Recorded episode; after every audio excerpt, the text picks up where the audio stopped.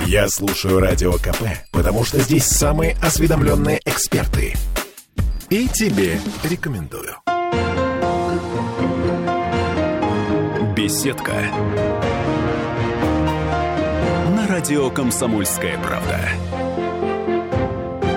Сожалению, подобные темы э, время от времени всплывают, появляются в жизни каждого человека. И чтобы э, еще грустнее эти темы не становились, все-таки нужно знать о каких-то подводных течениях и о каких-то неприятностях, возможно, о неприятностях. Вот об этом мы поговорим. Мы поговорим сейчас о наследовании, а точнее о наследовании долгов можно ли вообще, в принципе, от этого избавиться, без этого обойтись. У нас в студии президент Нотариальной палаты Санкт-Петербурга Мария Терехова. Мария Викторовна, здравствуйте. Здравствуйте. По поводу вступления в наследство, это, что называется, отдельный вопрос, но, тем не менее, он сильно перекликается с нашей сегодняшней темой. Долги передаются по наследству или нет? Ну, наверное, нам действительно не обойтись без того, чтобы сказать вообще, что такое наследство. Наследство – это имущество – все имущество, которое принадлежало умершему человеку. Движимое и недвижимое. Движимое и недвижимое. Причем и имущество, а имущество включает в себя и имущественные права. Но, надо сказать, и обязанности тоже. Поэтому человек, когда умирает, в эту самую секунду, как его не стало, на его место встает его наследник. То есть тот человек, который решил для себя вопрос, хочу я наследство принимать или не хочу. Вот как только он принял решение, все, я принимаю наследство, вот в самую секунду смерти он замещает умершего. В ту же самую секунду. И это называется универсальное право преемства. Но там ведь есть э, очередность наследников. Тут, Естественно, тут это ведь... уже другая история. Угу. Это другая история. Мы сейчас, ну, классическая какая-нибудь история, мы говорим про то, что, например, наследник первой очереди – это дети, супруг, родители. Угу. Вот они у нас есть, есть и дети, и супруг, и родители у умершего человека, и они принимают решение. Все, мы хотим принять наследство, не хотим отказываться.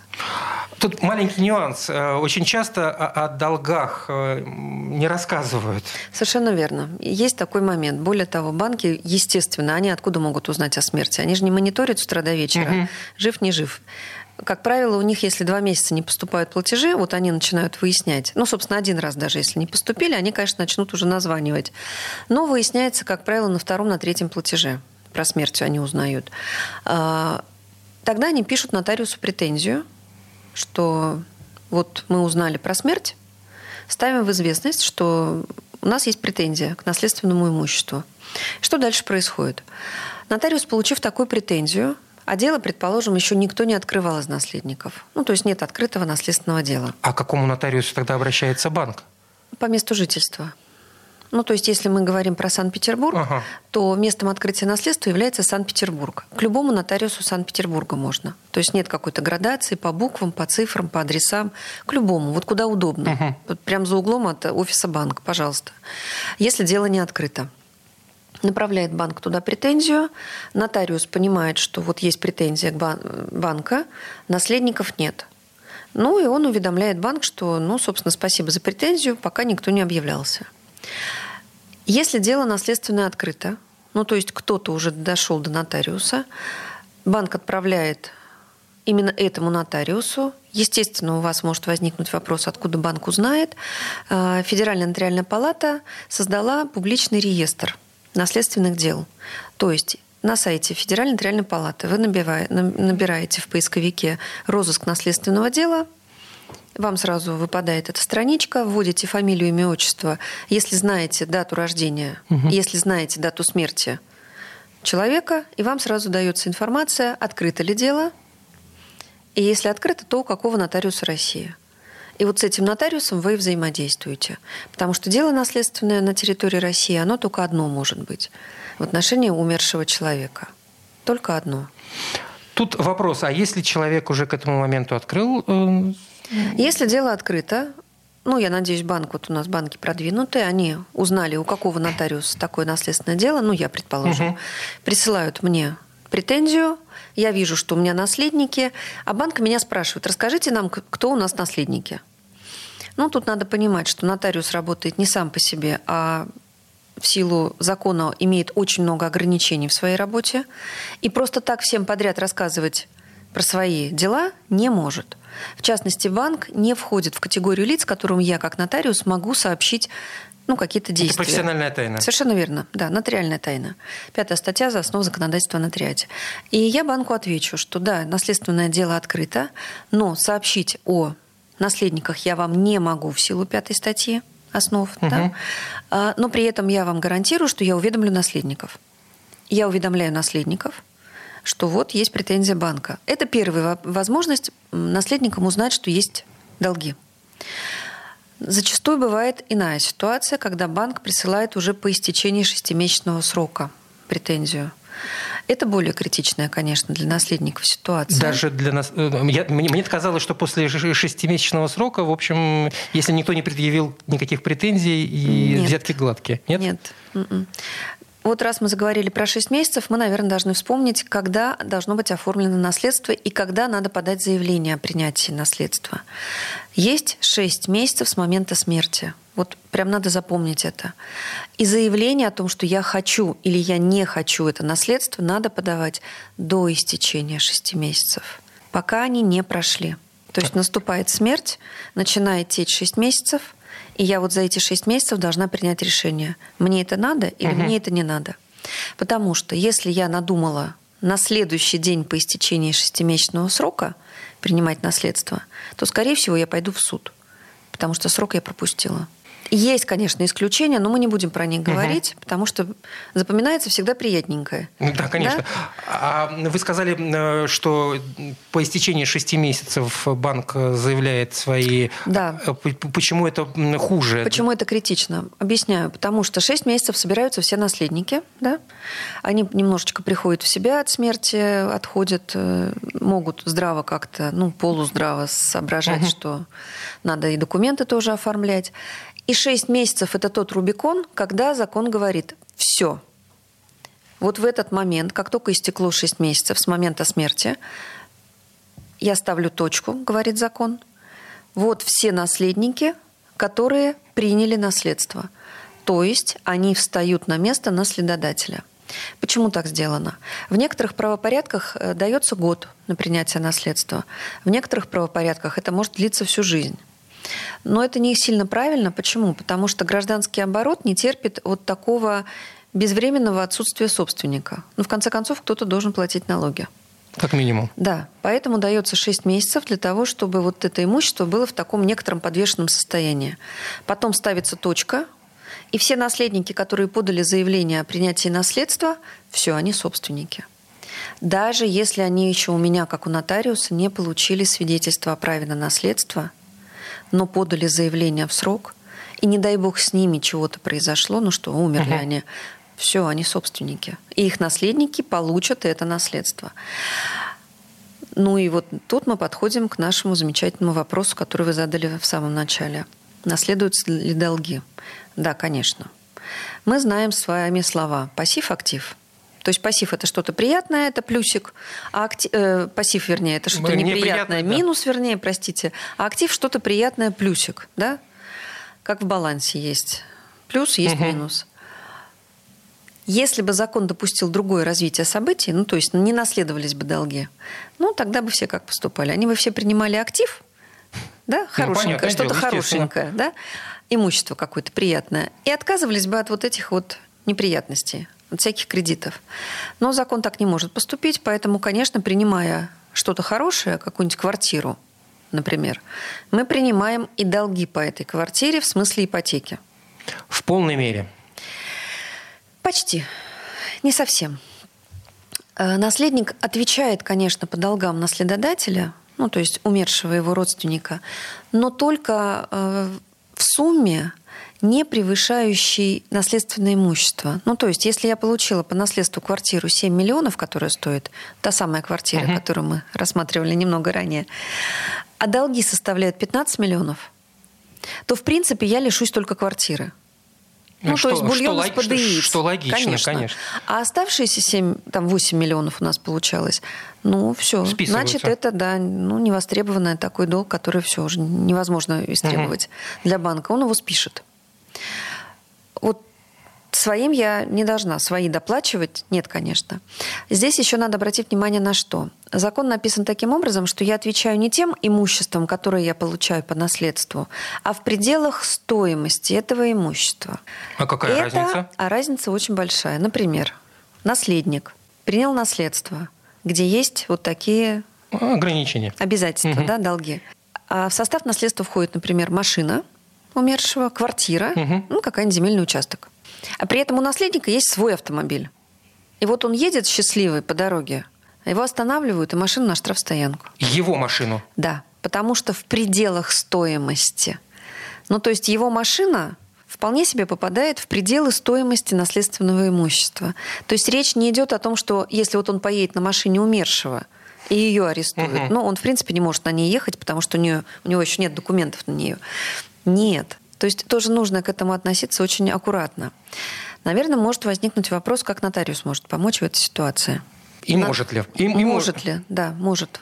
Э, Нотариус может сделать запрос по просьбе наследника э, в бюро кредитных историй и получить информацию, что действительно в бюро кредитных историй есть некое сведение о том, что были те самые кредитные истории.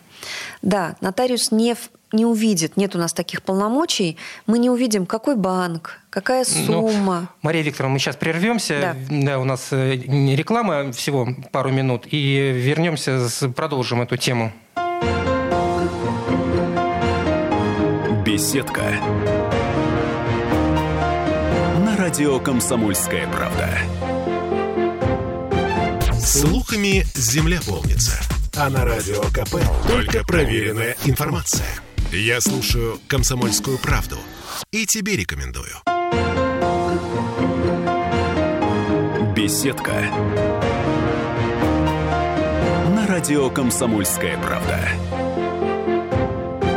Продолжаем мы говорить о наследовании, о наследовании долгов э, прежде всего. У нас в студии президент Нотариальной палаты Петербурга Мария Терехова. Мария Викторовна, не дал я вам договорить, э, реклама наступала. Вот сейчас самое, что ни на есть время.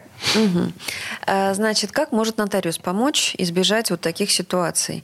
Еще раз напомню, если наследник подал заявление нотариусу о принятии наследства, наступило 6 месяцев с момента смерти, все, это точка Невозврата. невозврата, по большому счету, когда наследник уже является не просто наследником, он собственник того самого имущества, которое принадлежало его умершему родственнику. И в этот момент, предположим, поступает претензия банка. Ну, все, а я уже собственник, и я все равно должна, ну, все, я должна отвечать по этим долгам.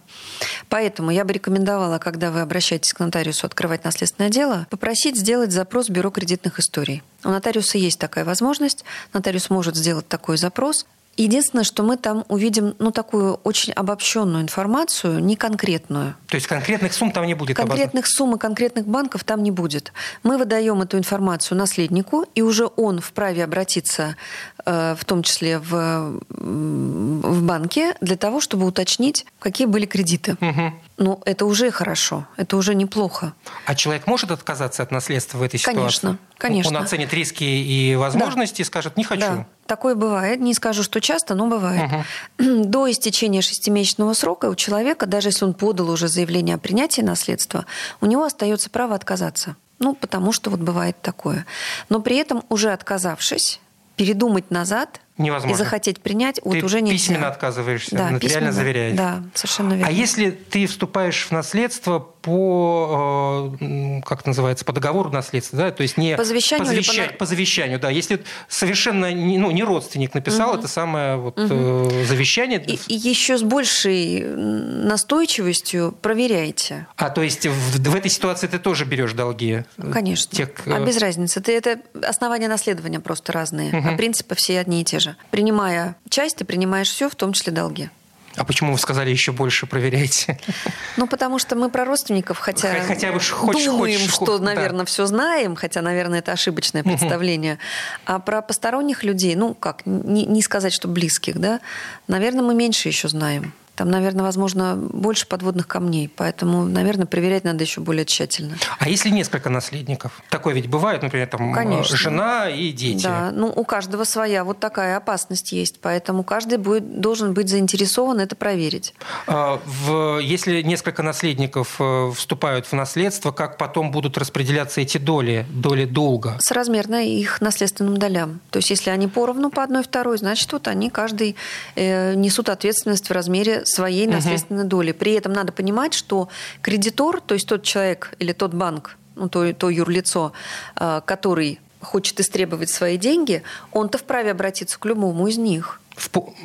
К любому из них, к любому из наследников, со всей суммой долга. А уже наследники между собой потом будут собира- э, разбираться. То есть это незаконно, э, ну, предположим, э, банк обращается в суд. Суд постанов... постановил, что да, должны, вот там, не знаю, энную сумму денег, миллион рублей, предположим. Суд будет исходить из искового заявления. То есть и он присудит одному человеку миллион рублей. Да, а, а, а, уже... а он в порядке регресса со второго наследника будет половину требовать обратно. Очень сложно. Ну, не просто. Не просто. Но, как правило, все происходит немножечко попроще в жизни. Когда банк направляет претензию нотариусу, угу.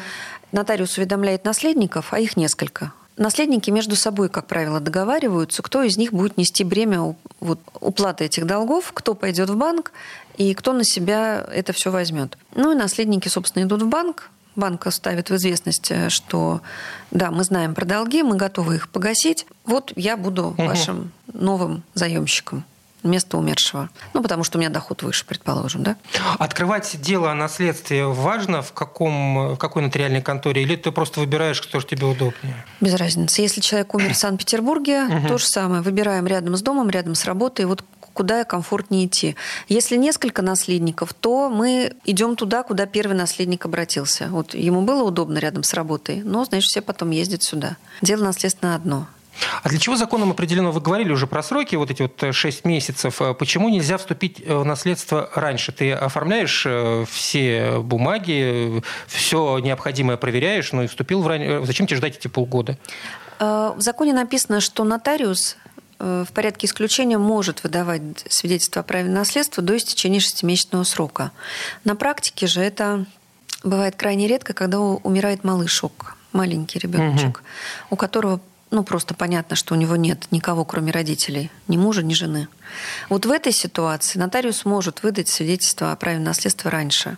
В отношении взрослого человека не может быть уверенности, что нет ну, других наследников. Сейчас не хочу никого обижать. Наоборот, наверное, комплимент хочу сделать. Только женщина знает, сколько у нее детей. Мужчина, наверное, в этом быть не очень может уверен. Угу. Да? И разные ситуации в наследственных делах у нас вырисовываются порой. Поэтому появляются детки от э, других женщин, да то и не от одной на это как раз дается 6 месяцев, чтобы все все узнали.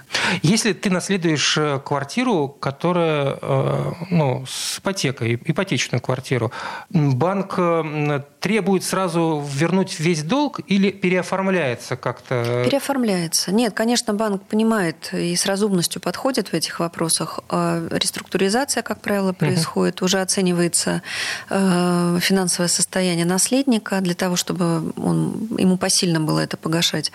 Ни, ни каких-то драконовских мер я не слышала.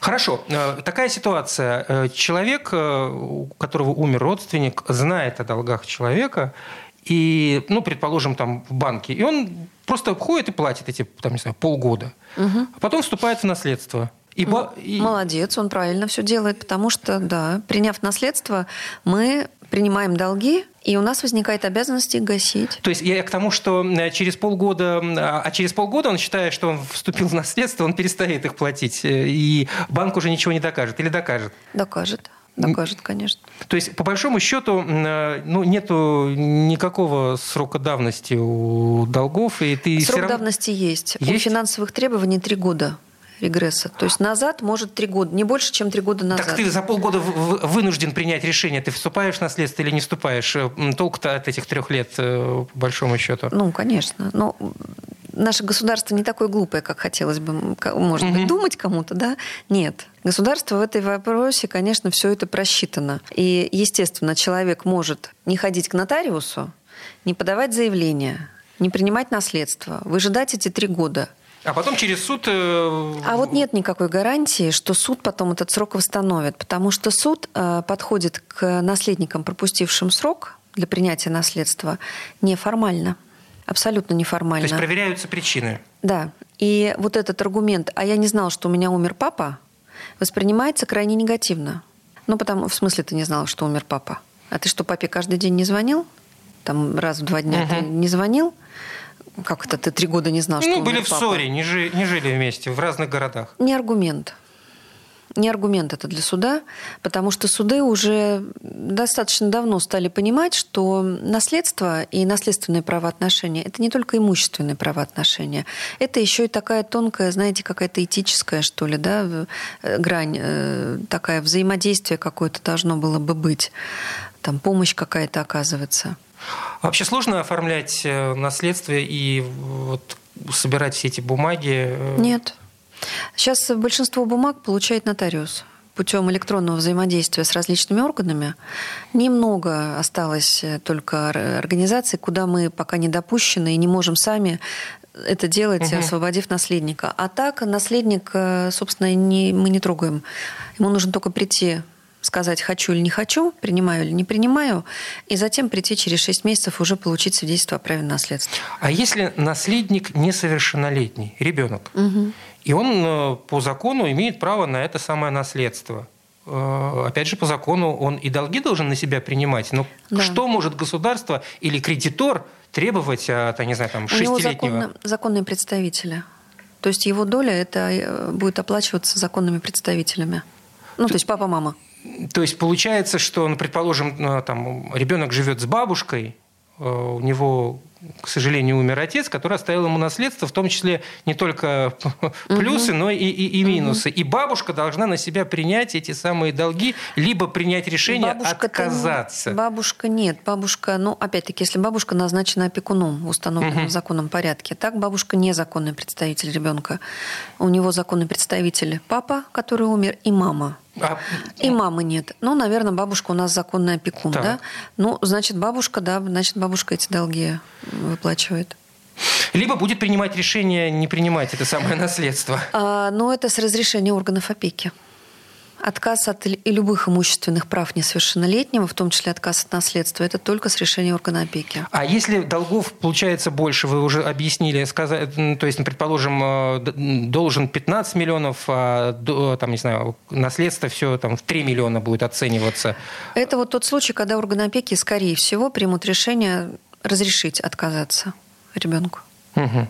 Ну что ж, э, неприятная тема, но, опять же, как я сказал в самом начале нашего разговора, к сожалению... Э, Жизненная. Да, рано или поздно мы все с этим сталкиваемся и должны знать, э, как в этой ситуации не попасть и решить все свои не проблемы. Не стесняйтесь задавать вопросы нотариусу. Когда вы пришли открывать наследственное дело, не стесняйтесь. Нотариус – это работа у нас такая.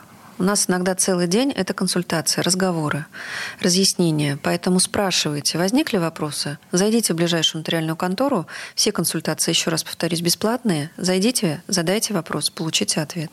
Мария Терехова, президент Нотариальной палаты Санкт-Петербурга. Спасибо большое. До новых встреч. Спасибо До свидания. Вам. Спасибо. Беседка.